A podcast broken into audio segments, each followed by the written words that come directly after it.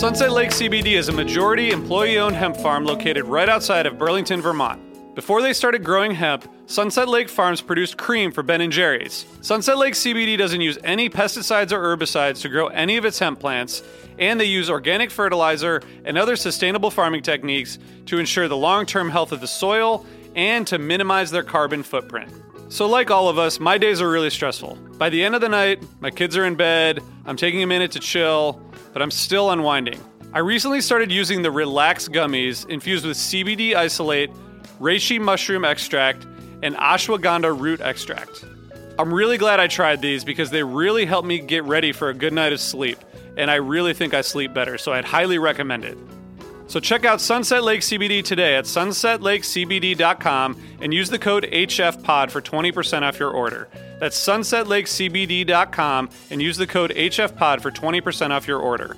Farmer owned, Vermont grown, Sunset Lake CBD. When you need mealtime inspiration, it's worth shopping Kroger, where you'll find over 30,000 mouth-watering choices that excite your inner foodie. And no matter what tasty choice you make, you'll enjoy our everyday low prices, plus extra ways to save, like digital coupons worth over $600 each week. You can also save up to $1 off per gallon at the pump with fuel points. More savings and more inspiring flavors make shopping Kroger worth it every time. Kroger, fresh for everyone. Fuel restrictions apply. Hey, listeners, I want to tell you about a sponsor, Music Masters Collective. They're a nonprofit organization that produces unique music events, providing opportunities for fans and artists to meet and collaborate in an inspired and creative atmosphere. Every week, they host different events, all with the opportunity to learn from world class musicians like Oteil Burbridge, Trouble No More, former members of the band, Milk Carton Kids, Nikki Glaspie, Bill Frisell, Shawn Colvin, and many more. This June, Join the Fab Four, Joan Osborne, John Sebastian, Marshall Crenshaw, and a great group of faculty for the debut of Magical Mystery Camp. This all inclusive, once in a lifetime music vacation experience in the heart of the Catskills will be packed with nightly performances, workshops, speakers, song circles, open mics, and a lot more. If you're a performing musician at any level, bring your instrument. If you're a music lover, bring your good spirit. It's an amazing experience for individuals, friends, and couples alike. Registration is open, spots are filling up, so check it out soon. And scholarships are available. Check out magicalmysterycamp.com slash helpingfriendly to learn more. Osiris. Hey, this is Brendan from Umphreys McGee. This podcast is part of the Osiris Podcast family. Osiris is a growing community of music and culture podcasts connecting music fans with conversation, commentary, and of course, lots of music. Osiris.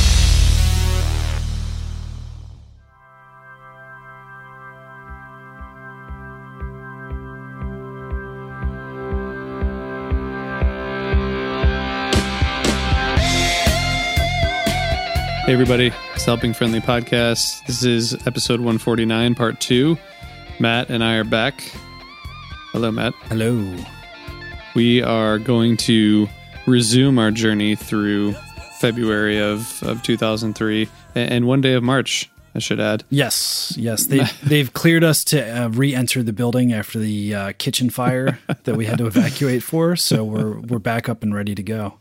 We're ready. Before we get into it, uh, Matt, do you want to do you want to remind people just just quickly about the Big Cypress thing that we talked about last time? Yeah. So, uh, like it's, we talked about last week, um, we've got a big episode or series of episodes really uh, all across the Osiris podcast network um, later this year. Uh, and we want your input. Um, so, we've gotten a lot of great submissions so far. Um, keep them coming. Um, if you were at Big Cypress, um, share your story by taking an audio recording of yourself, uh, sharing the, the cool and, and uh, funny details of your uh, your voyage there, your experience, what the scene was like, all that good stuff. Um, and send that to Big Cypress at osirispod.com. Uh, send us your contact info so we know how to get in touch with you if we want to hear more from you. Um, otherwise, thank you very much, and you'll start to hear some of that uh, hopefully starting this summer. Yeah, really exciting. That's going to be really cool. We have a lot of stuff stuff planned, so thanks for participating. Send us send us whatever you got. So Matt, we are we are still in Cincinnati. We haven't been able to leave Cincinnati since we since we last recorded. It's been our families have missed us. Yes, we are s- stuck here in Cincinnati, but uh, ready to to plow forward. so this, as you mentioned, made made reference to at the beginning, uh, there was a a fire at, at the hotel that I guess the band and a and a bunch of fans were staying at the night the, after the first night, right? Yeah, um, I think it was like the middle of the night. The uh, the hotel was evacuated. There was actually a legit fire in the kitchen. Um, if you uh, go back and listen to Trey's solo show uh, from last February 2018 in Charlotte, um, he told the story from his perspective about uh, being up quite late, uh, having a little party in his room, and the uh, the the experience that he had having to evacuate the hotel with a whole bunch of fans uh, and standing out on the screen, the uh, the street there. So, so they come. They, oh man, probably a really small party he was having. Um, yeah, I'm sure it was just You know? a, a few uh, a few guests. Yeah, you know, listening to some classical music and having a glass of wine after the show. Absolutely. as you do. So they they open up with a sloth. Everyone, the the fans, the band, sleeping all day. Right. That was a a nice uh, a nice nod to that. But the the show does not suffer from a, a lack of energy. No, I mean that's the the crazy thing is like we talked about the night before, sort of being a little lackluster, especially in the second set. You'd think that the show uh, after you know they had this big disruption in the middle of the night and stuff might be the one where it's it's a little sloppy or crazy, and it's quite the opposite. Uh, they come out swinging, and this is probably one of the strongest shows on the whole tour. Yeah, definitely the the Piper in the first set into Weekapaug. Uh, according to Phish.net, the first first ever standalone Weekapaug, um, which is which is interesting. The that jam is is pretty pretty cool. Yeah, it's it's pretty wild. Um, the the Piper gets really ripping. Um, we talked about you know this being an era of really really great pipers on the last episode. This one no exception. Um, they get cooking at such a high tempo, and Trey initiates the segue into Weekapaug. Um, they're playing so fast that Trey wants them to slow down, and you can actually kind of hear him laughing on the recording, at least the, the soundboard recording, um, as he's trying to get Fishman to slow down. And the rest of the band just isn't having it. Uh, they keep going at this crazy fast pace. You can't even imagine how Mike plays Weekapaug that fast. Um, and uh, it, yeah, this is a, it's a great little combo, especially for so early in the show.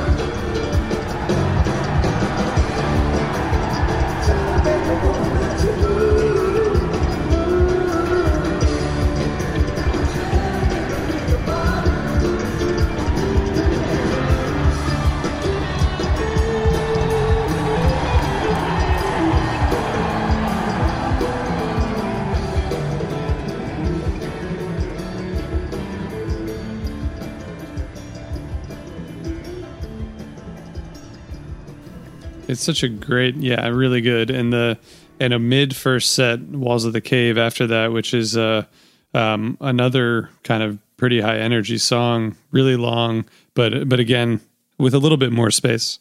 Yeah, and I think I think this is the longest Walls of the Cave ever. Uh, it's like 22 minutes long or something like that. Mm-hmm. Um, there's a there's a section during the jam that almost sounds like "Woman from Tokyo" uh, at, at, a certain point, which which actually is kind of one of those grooves that popped up a couple different times um, during the tour. There's at least one Piper where uh, that that sort of happens, um, or and also the uh, the bathtub gin from the very first night of the tour. Uh, it sort of comes up. Um, but like we said about some of the other 2.0 jams, really long. It kind of keeps pushing forward, but they don't really go anywhere with it. Uh, they kind of stay inside of the walls of the cave, you know, trudging forward, rocking, rocking, rocking groove uh, kind of thing. But but it's great and it's it's a fun listen. And and as noted by Phish.net, one uh, it's sort of a type one jam, right? I think that's what you're saying. It's just like keeps going forward, not really stretching into new territory, but but long. Yes, exactly, exactly. And then something that I would have enjoyed had I been there is the mountains in the mist right after Walls of the Cave. But uh, you know, again, odd placement with right before a sample in the jar closer. Yeah, yeah. Again, like you know, the the 22 minute Walls of the Cave maybe should have been the set closer instead. um, you know, uh, but then you've got Mountains in the Mist, which is a great cool down song, but sample in a jar to close the set. I'm sure there there was probably some some disappointed, jaded vets at that point. I mean the the I don't know, you know, you have these you have that what you described last time was the you know, the people who were there for the jams and the people who were uh you know, who were otherwise like just pissed off because they weren't hitting all the notes. So it depends which depends which which person you're talking to, right? Or just excited to be there because you know they either hadn't seen Phish before or hadn't seen Phish in a couple years. Yeah, that's that's wild. the The last um, real set closer of uh, for sample in a jar was the second set of um, Alpine 04. So you know that, that's you got to go back a ways and and have some have some weird stuff going on. Um, sorry, sorry, Tweeter Center 04, but Alpine 04 had had a sample encore, which is always which is always lovely. There's just man, some strange stuff there in in 2.0. So 03 and 04, as Matt said last time, I think they were just sort of figuring it out as they went, right? Song, song selection wise. Yeah, yeah. And you see some, I don't know, I mean, maybe some of it was like deliberate or a mood because, like, one of the other things that I see that I would call strange song placement that pops up a bunch of times in 2003 is like a mid second set bug. Um, mm-hmm. You know, it's a great song um, and it gets to really cool places. Um, you know, but middle of a second set is like a little bit of a strange placement for it. But it, it, yeah. it happened a lot. Yeah. Well, this, speaking of bug, the second set, so another five song second set, this is one of the best second sets one of the best sets I think of of 2.0 right? This is just it's legendary. There's the tube opener is just it's great. There's it, it just feels like there it's so high energy. It's such a great opener. And then the bathtub gin which is just uh just amazing. Yeah, the tube is like, I mean, people would just kill to hear a tube like this these days. Um, it's not like crazy long, but it definitely jams. Um, it gets really funky. Um, surprised that they actually kind of bring it around to the ending. It, there's a point at which you almost think that they're just not going back um, because they, they kind of depart uh, and head off into the ether. Um, but then this gin, uh, man, and it, I, I, mentioned on the last episode, you know, Bathtub Gin might be the, the best song of the tour in terms of jams. And in a, in a tour and a year of great bathtub gins, this is maybe the best. I mean, probably the best, really. Oh man, it's so hard. This this and and the Nassau one are are just both incredible. But that's actually maybe Matt. We should someday do a, a bathtub gin um, episode as we did the two part Tweezer episode because there's there's there's so much. These two in this just in this month, I think, are probably in the top top ten, top fifteen of all time for for me. Yeah, I, I, love I love. There's so many bathtub gin jams that I love, but this one is just great. It's one of those jams where like every note is is you know in my memory. I think I've listened to it you know enough times to to to have everything sort of burned in there. But the the whole set is just is really really good, and the the Bowie is just again super intense, really just ferocious. It's just a really great, really great set. Yeah, I thought, um, you know, to, to get back to the gin for just a second, um, actually, really, the gin and the Bowie almost feel like throwback jams uh, because the, the Gin gets into like almost summer 95 territory um, where you almost hear these hey hole exercises of, you know, the band trying to interlock all these parts that they're playing. Really, really, really awesome stuff. And then the Bowie, it doesn't go it doesn't stray away from bowie. It still gets from point a to point b but it takes its time. Uh just guitar heroics by trey. Um this to me sounded like you know once again a throwback to maybe like a 97 or 98 version of bowie. Just just really really fantastic Yeah, so this um this this show is when this tour became president. This this set, and um, I think that's when people people knew that they were back, at least for the time being, right right until we found out the next spring or whatever from Charlie Rose that, that they were actually that was not going to continue. Um, so Matt, so they go from Cincinnati to East Rutherford to hit hit up the Continental Airlines Arena, which uh, not not a lot of shows there. Um, one in one in February of 03, one in June of 03, and that's it. Which is maybe a little surprising, but I guess in the New York, Philly, New Jersey area, there's plenty of places to play, and they they don't really need to go out to New Jersey. yeah and i think this was this was actually the only time Phish ever played there right I think there was a June. There's another. Oh, maybe yeah, maybe it was. Yeah, Um, I think maybe Trey played there with like Dave and friends or something like that. But uh, Oh. I don't know that. Uh, I don't got know. it. So this was the only one. Yeah, you're right. Yeah, um, I I don't believe they Yeah, had ever played there uh, Yep. before. Oh, you know what? I think you're seeing is that they sang the Star Spangled Banner uh, before a game of the NBA Finals. okay. Well, that was better than this show. This, yep.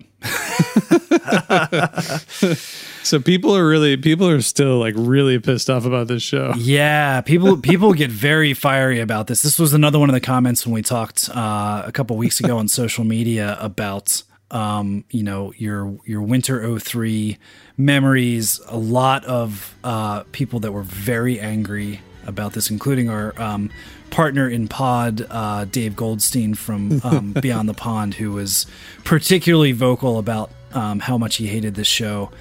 Um, I, uh, I I always joke. A good friend of mine, Doug, who uh, I've seen a, a lot of Phish shows uh, with. Um, he saw his first show ever at this show, and is um, you know, of course, he had a great time because it was a Phish show. But he was like, yeah, you know, even I knew that was like it was a very strange thing. And so, what we're you know, if you're if you're not familiar with the show, it, what we're talking about is that this is the show where BB King sat in, and that actually like just that fact is really really cool. I mean you'd think like hey Yeah. bb king came out and sat in with the band and that's amazing. And i think it probably would have been amazing if it wasn't for the fact that it takes up an hour of the show like i It's a really long time. I, I and I forgot about that because I when I listened to this, I haven't listened to the show in years, and, and I was like, I remember that it was like a little bit boring, but like it couldn't have been that bad. Come on, it's BB King. And as I was listening to it, I have kept having to go back and like re-add up the times of all the tracks for this thing, and I was like, I can't believe how long he was out on stage. Because even like like in my memory, it was maybe like 20 minutes that he was on stage or something like that. But it's just like it's an hour of just like blues jamming, and then BB would talk for a little while, and then they get back to some blues jamming. And I'm sure that it was a thrill for for the band but uh, I think just at this point where we talked about these amped up crowds on this tour, having to sit through that for an hour was probably pretty excruciating.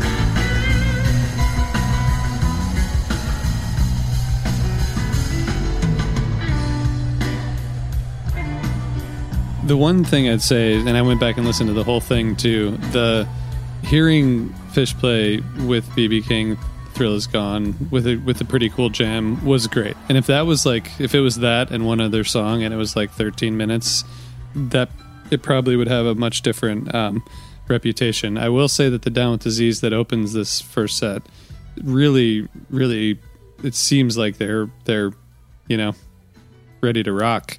And Fishman is is really just killing it from the beginning, and it seemed like that was going to be the you know, I'm sure if you were there that Down with Disease opener, you're like, this is going to be a another great show, especially if you had come from Cincinnati. But yeah, it's a little bit of a of a of a buzzkill. However, Jonathan has offered a manifesto alternative take that I would like to now read. Alternative take. A certified living legend, the king of the blues, recognizes and respects your band enough to go to East Rutherford, New Jersey and sit in. He wants to do that. They want him to do that and are right properly honored. This is literal once in a lifetime moment. Cherish it. To the people who complain about that experience, I say shut the fuck up. How many shows did Phish play in spitting distance of New York City that tour? Three. One head BB fucking King sit in, and a pretty solid Phish only set two. Another has a notable tweezer, I believe, and the other was in Philly, whatever. The people who complain about this as if something was taken for them by the presence on stage by, allow me to say once more, a living legend, are showing their entitlement. The, the only guarantee at a Phish show is a unique experience. Experience delivered. Yes, I wish I were there. Thank you, Jonathan, for that. That's good. Yeah. It's an alternative take. Jonathan, keep in mind, Jonathan is under the influence of a lot of heavy cold medicines right now. So, you know, you can take take this with a few grains of salt. Uh, no, and I, I mean, I think like I agree with him to a certain extent. Um, I would say it's probably probably quite, wasn't quite the to do that he makes it out to be because Trey had played with BB King uh, in that IMAX movie like right before this, right? I think that was like within a year or two before this, and I forgot about that. I mean, for all we know, BB King lives in East Rutherford. So, like, I mean, you know, maybe he was just like walking down the street and they were like, "Hey, BB, you know, you want to Yeah. play, man?" And he's like, "Oh, He was like- get, get Lucille. Uh, yeah, I'm in." Yeah, he was like, whatever. Um, the the second set, the second set does have some some pretty good um, jamming. I think the at least the um, twist is really is really good, and I guess maybe that's it. It's pretty much the twist. Yeah, that's that's basically it. Um, I mean, once again, strange placements. Halley's Comet, okay, like that, and it's pretty. It's pretty good. Halley's. Yeah. Um, that uh, doesn't even really get into the ending of Halley's before it starts jamming. Um, it's which is good. Um, Harry Hood, okay, early in the second set, but that's cool. But then you've got heavy things. Then a, a twist with a nice jam. Then all of these dreams. yeah, Waves, okay, jamming again, sample in a jar, chalk dust torture, and then you encore with farmhouse. it's a good farmhouse. It is a very good farmhouse, but it's still farmhouse Still encore. farmhouse. All right, so man, this tour is just crazy. So people are so upset, and and luckily, Matt, that wasn't your first show, but the next night from Philadelphia was your first show. This was my first show, February 25th at the Spectrum um, in Philly. And I think we're going to uh, spend a little time talking about this on HF Pod Plus. Yes, with one of our with one of our friends and supporters who who really loves this show and wants to talk about it. But um, the the the one thing I want to ask you, Matt, is just what your what your kind of thoughts were going in. I know you had said you've been waiting for for a while to see them. Were you um were you what was it like going in there and and seeing them for the first time and, and did it live up to your expectations? Yeah, I mean, this was at the time the biggest concert I had ever been to uh, in in my life. I mean, I was waiting for this for years.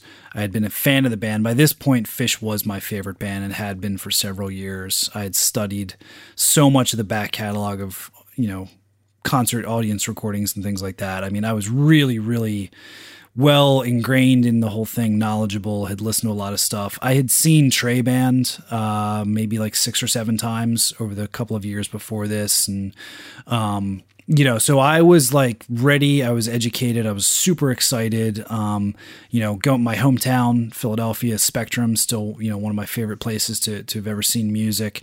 Um, great great time on shakedown that day you know got the whole experience.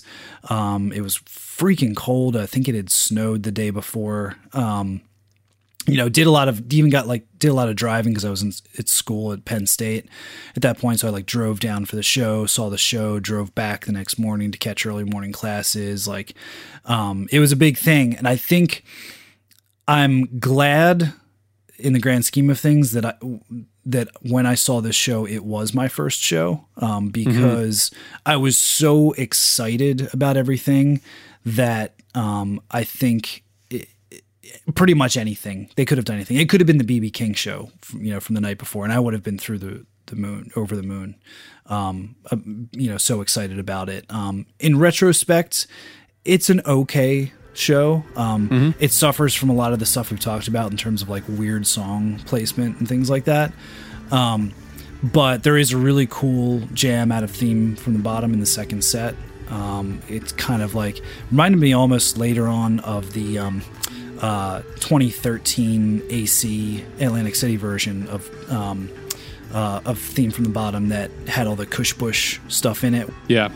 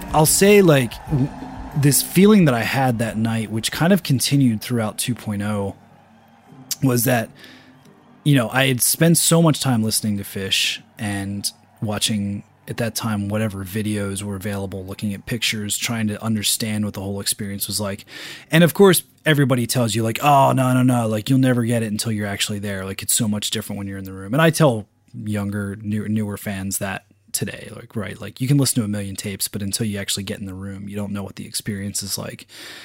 And so when i got there and i saw this show it was a lot different than what i expected. And now i can look back at it and say like yeah that's because of some of the weirdness that this 2.0 era had hmm. mm-hmm. around it. But at the time i was like oh okay yeah this actually seeing Phish is different than I thought. This is not what I thought that the pacing and flow of a Phish show would feel like. Um, and that happened to a, to me with a lot of 2.0 shows. Really, all the 2.0 shows that I saw, I kind of kept coming back to that feeling. So it was weird. Like once they came back in 2009, I remember at the Hampton shows being like, "Oh yeah, this is what I always thought it was going to feel like. like th- this is what I was actually like expecting to happen back then.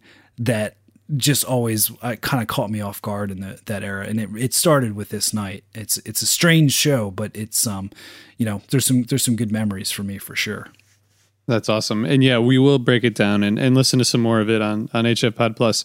I, I had, fr- this sounds really bad, but I had sort of forgotten that I went to this show, but I was there too. And I obviously don't have as many memories as you do. And I, I don't know why. I just, I drove up, I think for the night from, from DC and maybe went back after the show because I was just out of college and didn't have money to stay places. I don't even know, but I, I don't even really remember the show at all. it's weird. I wasn't like on drugs or anything that I remember, but maybe that's part of the problem. Yeah, there was there was not like a ton that was memorable about it. Um, Yeah. I will This say is- I, I have one yeah. one. Well, I'll, share it for the. I'll save it for uh, HF Pod Plus. But I do have a funny story about how I got my tickets for that show and everything. But you'll have to hear it over there. We'll go in, All right. in depth.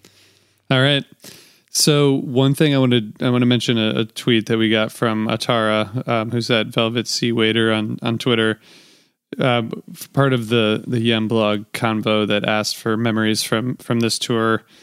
She told one about um, I guess they were on their way from this show to the next show when um, one of their friends stopped at a subway and a, a guy in their crew picked up a person who they called Subway Girl, and um, she quit her job, called her mom for some clothes. The mom brought her clothes, and then she got in the car and went on tour with with them. just like, just really uh, great. This is great stuff. We need to do more of this, asking asking the the the uh, you know our friends for for memories. yeah. I also want to just read more manifestos. So if, if we can figure out how to make that a standard part of this. Kush Supply Co. or Kushco is our wonderful Osiris sponsor and partner who also happens to be the largest producer of packaging products for the cannabis industry. As medical and recreational cannabis continue to be legalized, One Leader has emerged as the go to company to produce state compliant packaging for cannabis, and that's Kushco. What does that mean? States have varying laws about how marijuana can be packaged. They need to be childproof, comply with labeling requirements, and so on. Kush knows all the regulations for every state, but the packaging doesn't have to be ugly. Kushco works with producers to create their own branding on amazingly innovative boxes, tubes, bottles, and other packages so they look amazing and function extremely well. Kushco also produces vaping hardware and supplies. If you've been in a cannabis dispensary lately, you've definitely seen Kushco products. Kushco has offices in 10 states plus Canada and China. Please go to kushcosupplyco.com slash podcast to learn more about what they're up to. And we thank them again for being a wonderful Osiris partner. So the next show is 226 from Worcester. We went into depth on this show on HF Pod Plus probably four or five months ago with Jeff, who's a supporter and really loved this show. And and people people really really went nuts about this show at the time, and I think still do about some parts of it, right, Matt? Yeah. Um, so that I got, you know, after having seen my first show the night before, I got my first taste of the true Phish experience, which is being pissed that you missed a show that you wanted to see by one night. Uh, Mm-hmm. Because all I wanted, all I wanted was to see you enjoy myself in my first show. Uh, and then they opened with it the next night uh, when I was not there. And, um, you know, played a pretty interesting first set that was kind of something that people were speculating a lot leading up to this, which was most of the first set was made up of songs from their um, side projects that they played with during the hiatus. Uh, so you had, you know, Mike's song "Clone" that he had done with Leo Kottke. Uh, Yep. "Drifting" from Trey Band, "Blue Skies," uh, which is a uh, Tornado song, I believe, and then um, "Final Flight" from Vida Blue all in that pretty unique set and um, really fun. And, and at the time, I think people were in general freaking out about like how unique that was and how cool it was. Uh, that that excitement kind of got trumped a couple of nights later. We'll get to that. Yeah, yeah. And the the Moma Dance in this first set is, I think, what people people mention the most. Besides those those sort of new songs that you mentioned, I think the to me the Ghost in the second set is the is my favorite jam of, of this show. But the the Moma Dance is is a great version, and I think rightly uh, rightly held up as a as a great you know jam from this tour.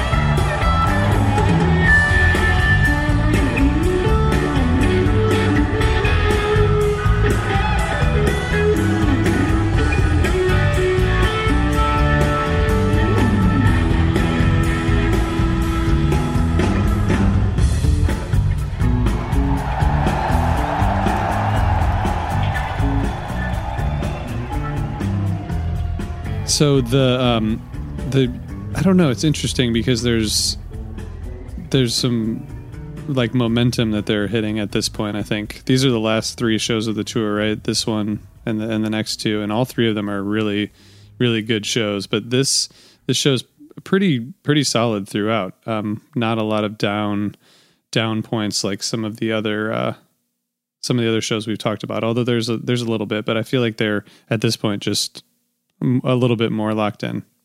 Yeah, it's a great show, and I think um, were it not for what happened in the following show, and even to a certain extent in the tour closer at Greensboro, it would get a lot more acclaim. Um, but it's kind of sandwiched in a strange spot of the tour, um, and doesn't necessarily get noticed as quite as much as you might think. Um, but uh, yeah, I mean, I actually completely forgot about that set two segment of the Ghost into Lowrider into Makisupa into Yamar. Um, which is really awesome. Of course, then we get back to strange placement with a you know mid second set Guyute, but that's okay. Yeah, you're gonna get a mid second set something on this tour. Yeah, yeah. so the Ghost is just what a nice groove in that in that jam. It's a really really nice. So the next we we got to go we got to go to Nassau. Um, I, I don't know why I chose to to go from DC to come up just for the Philly show when I could have gone to Nassau, but you know what did, what did I know at that point? It's a little bit closer, so I guess that's why. But that's kind of dumb. Yeah, um, and I feel the same way. I mean, of course, I was still in college and broke, and it was tough to get tickets for this tour, uh, as we talked about. But I feel the same way. It was like Nassau was the same striking distance from Penn State as Philly was, and uh, I could have, Damn. I could have actually gone to Philly, gone back, caught class for a couple days, and then gone to Nassau, uh, which is the decision I would certainly make these days, but uh, I was just a noob back then. I didn't know any better.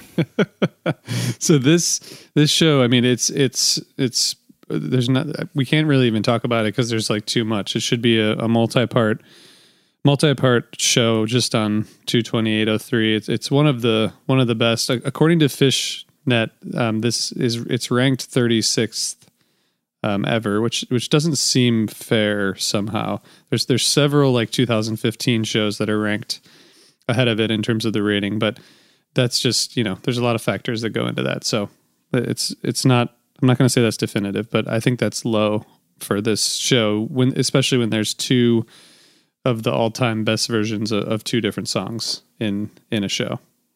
Yeah, for sure, and and to say nothing of the bust out of all bust outs Mm-hmm. Uh, really. Yeah. Um, if you, there have been bigger bust outs in terms of number of days or number of shows that have happened before and since. But, um, you know, once again, if you were not a fan back then and um, experiencing this for as long as I had been a fan leading up to this and interfacing with people on the internet talking about stuff, the band playing Destiny Unbound was like that was like the ultimate bust out. It seemed like they were never going to play it again. They had actually kind of made comments in interviews years before that seemed to indicate that they never wanted to play it again. Um, it was always the song that would come up as like the dream show, like, you know, I'm to miss the show where they play Destiny Unbound. It was just like on every single fan's mind. Uh, and when they played that, it was like the biggest the biggest deal. I mean, I, I don't even know. I mean, I, I can't even think of another bust out that was like on the same level of this. No, no, I think it was, it's the most notable for sure. And the, for people who don't have a, um, you know, strange um, sense of this history, the, in the 11 22 97 show from Hampton at the beginning of the second set, which is just a, an incredible show, like most from that tour before they play Halley's, the, the there's a crowd chant for Destiny Unbound, and Trey sort of makes fun of it, and he's like, "Sounds like a death, sounds like a death chant or something like that." So people, you know, even back to '97, were trying to get Phish to to to go back to Destiny Unbound, and and they hadn't until until this point. And one of our responses uh, from the from Twitter at at the Sloth TT said one of one of the most uh, memorable moments of that show was watching fans sprint out of the bathroom once once Destiny started, which I can imagine um, seems accurate. Yeah, pretty. You, that makes sense. I, so, I, think I, I, think the other thing that I, I figured out from the um, the Twitter conversation around this is I feel like Nassau is one of those shows where there's a lot of people who were at Nassau. Like if Nassau Coliseum holds like 15,000 people maybe, there was probably about 50,000 people who claimed to have been at Nassau Coliseum that night. Um, and uh, m- just as many uh, who claimed that it was their first show. So, um, good congratulations to uh, the people who actually did have their first show and chose a little bit better than than I did uh, that week, uh, or got a little bit luckier than I did. Um, but this is definitely one of those shows that there's a lot of yarns being spinned around.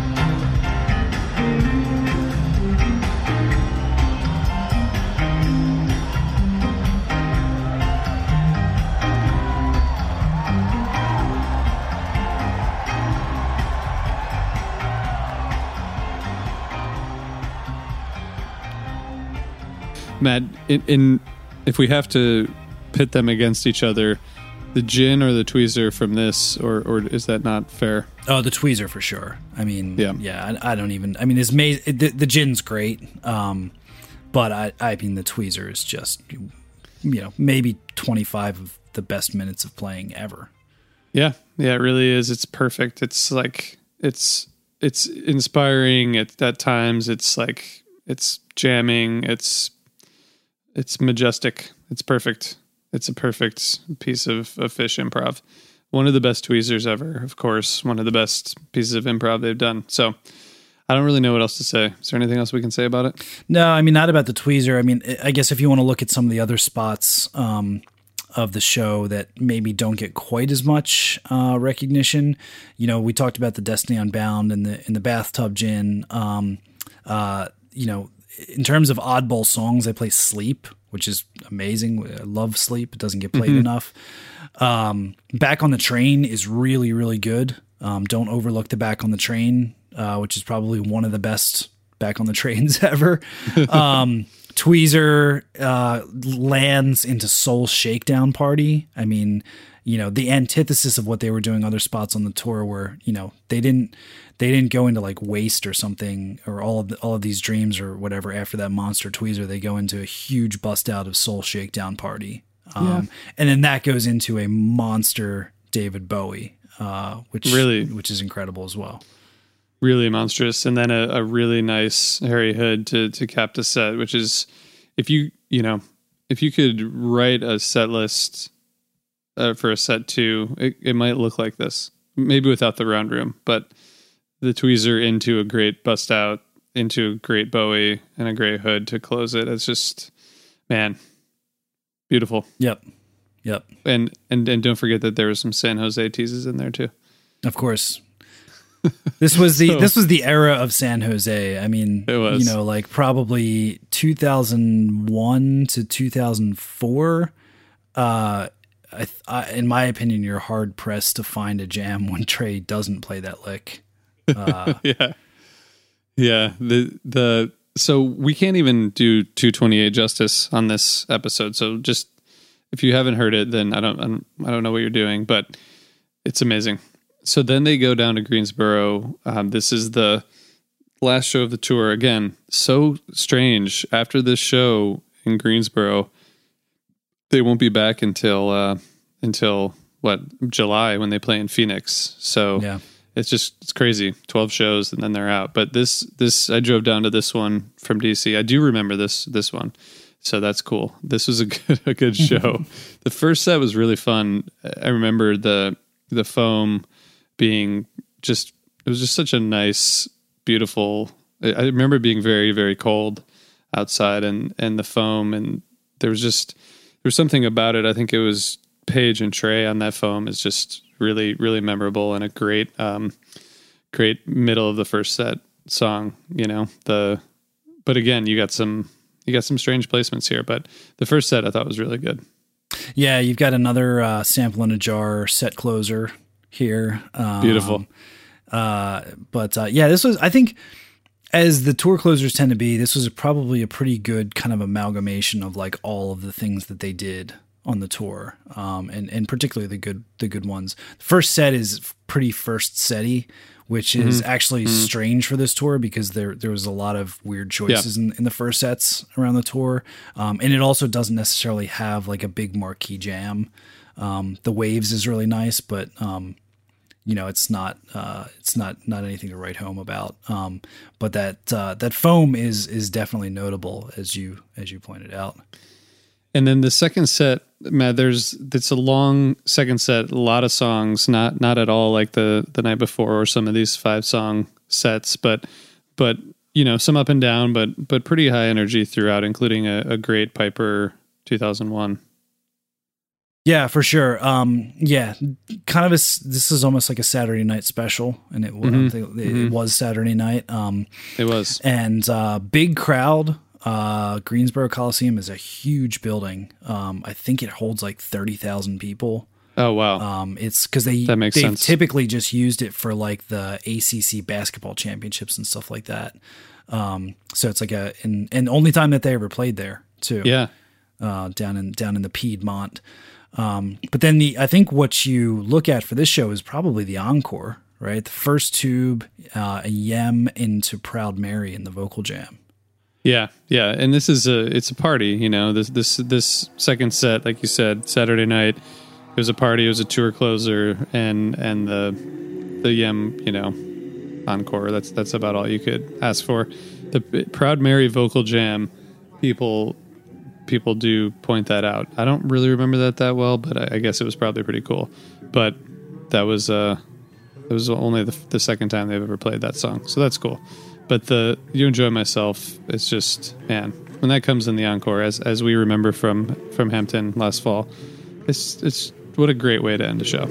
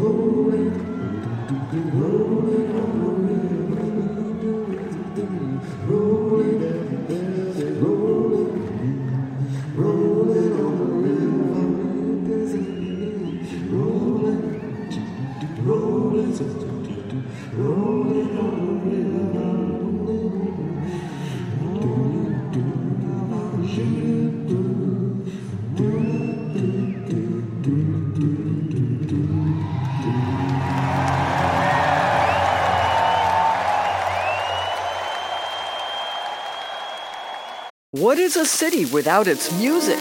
The legacy of the New York Philharmonic is incredible. Nearly two centuries of history. That's a lot of music and a lot of stories. I was sitting on stage for the very first time thinking, I can't quite believe this is happening. Join me, Jamie Bernstein, as we explore the history of the New York Philharmonic. It's the NY Phil story made in New York, a podcast about a city, its people, and their orchestra. Listen wherever you get podcasts. So this this was um, Jonathan went as well, and he Jonathan went to the show according to his notes in a clown car with his with his wife and friends, and um, they had they had a good time. The um, he he Jonathan calls the trim the vocal jam of Proud Mary tremendous and probably one of the greatest Phish encores I've ever witnessed. So there we go. There that's a good it. that's a good way to end it. So Matt, what what's um now that we've gone through this this tour, what's uh what's sort of a takeaway for you? I think it's uh it's a really strong tour. Um, and I'll probably go back to some of these shows um, more than I had in the past. If I'm going to listen to stuff from 03, it's typically been from the summer, um, Yeah. which in my memory was a stronger tour, but I think this gives it a run for its money. Um, you do start to see some of the, like I said on the last episode, some of the problem areas.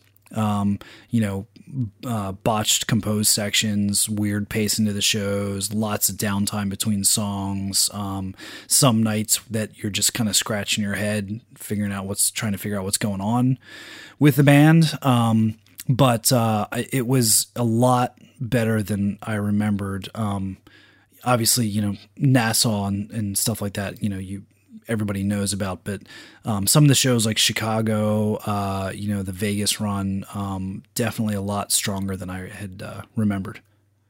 Yeah, I think if you take the Nassau show as the show that you listen to from this tour, you you definitely won't get a real authentic sense for how this tour played out because the Tweezer and and the Bathtub Gin from from Nassau are both they're not like that um, crazy energy that you hear in so many of those other jams we've discussed, right?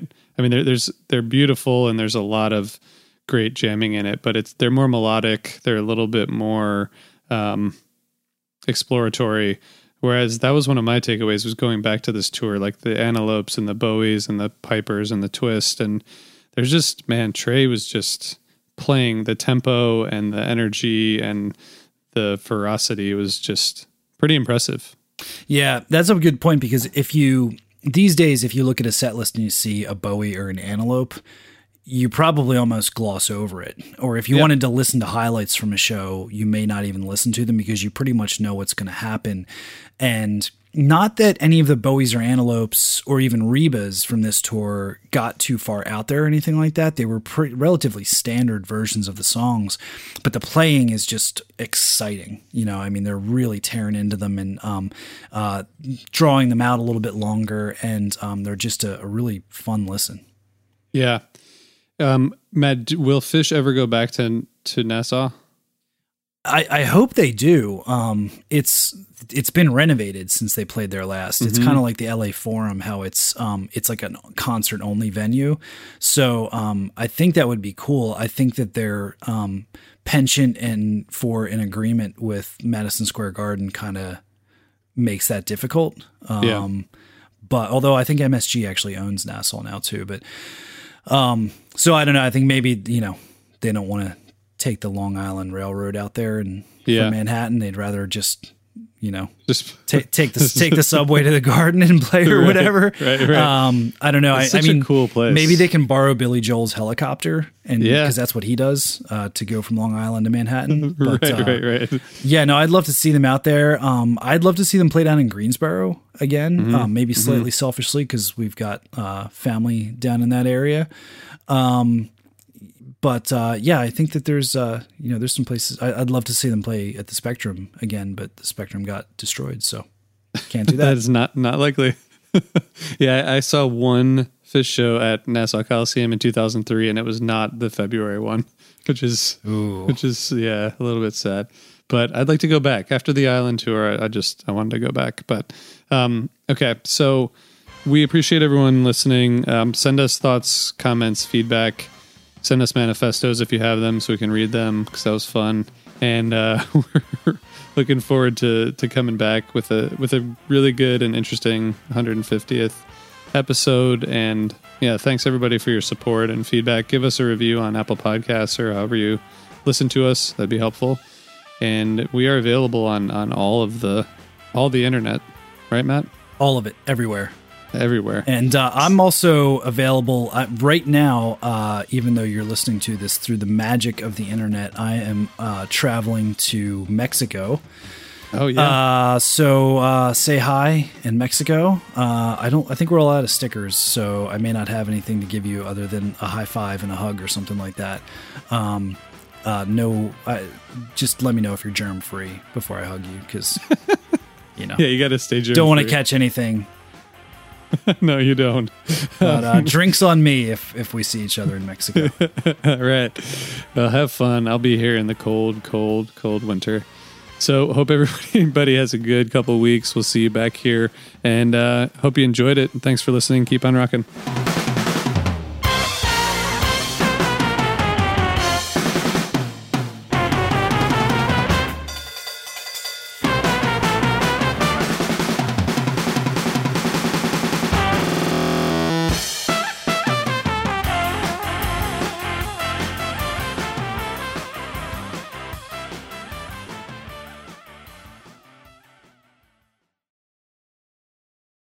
Hey, what's up? This is Blake Wyland. I'm the host of the Tone Mob podcast. It's a show where I interview guitar people about guitar stuff.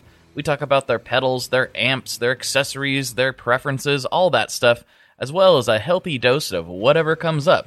Topics have ranged from aliens to addiction and anywhere in between. Oh, yeah, and pizza. We're definitely going to be talking about pizza. So get the show wherever you're listening to this podcast at. Just search The Tone Mob in your search bar and it will pop right up. Come join us. We're having a lot of fun. Thanks for checking it out. Hello, Tom May here, host of Future Friday. I've spent the last 15 years on the road with my band, The Menzingers, where I've met all kinds of wild and fascinating people. So I started a podcast. On Future Friday, I talk to fellow musicians about the moments that made them, their passions outside of music, and the curiosities that tie us all together. I've also talked to the likes of UFO researchers, magicians, soldiers, and documentary filmmakers, and I'm constantly searching for folks that can shape and change our view of the world. You can check out Future Friday wherever you like.